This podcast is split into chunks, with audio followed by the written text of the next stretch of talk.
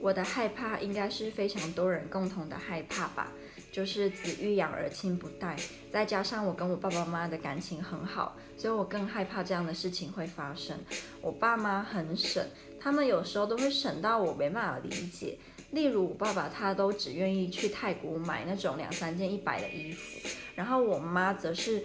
如果我跟他一起出去吃饭，他都不喜欢跟我去那种有低消的，因为他大部分时候都只想跟我。点一份，两个一起吃，无论他自己饿不饿，我就觉得为什么要这么省？我们家根本没有那么穷啊！所以我很小的时候就很希望我以后可以赚很多钱，就是多到我出门就会跟我妈说，我们今天就去吃最贵的，你不准再不点了，这样，因为我真的很讨厌看到他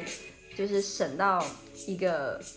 让我觉得没办法理解的地步。然后我爸也是，所以我现在就很希望我可以以后赚非常多的钱。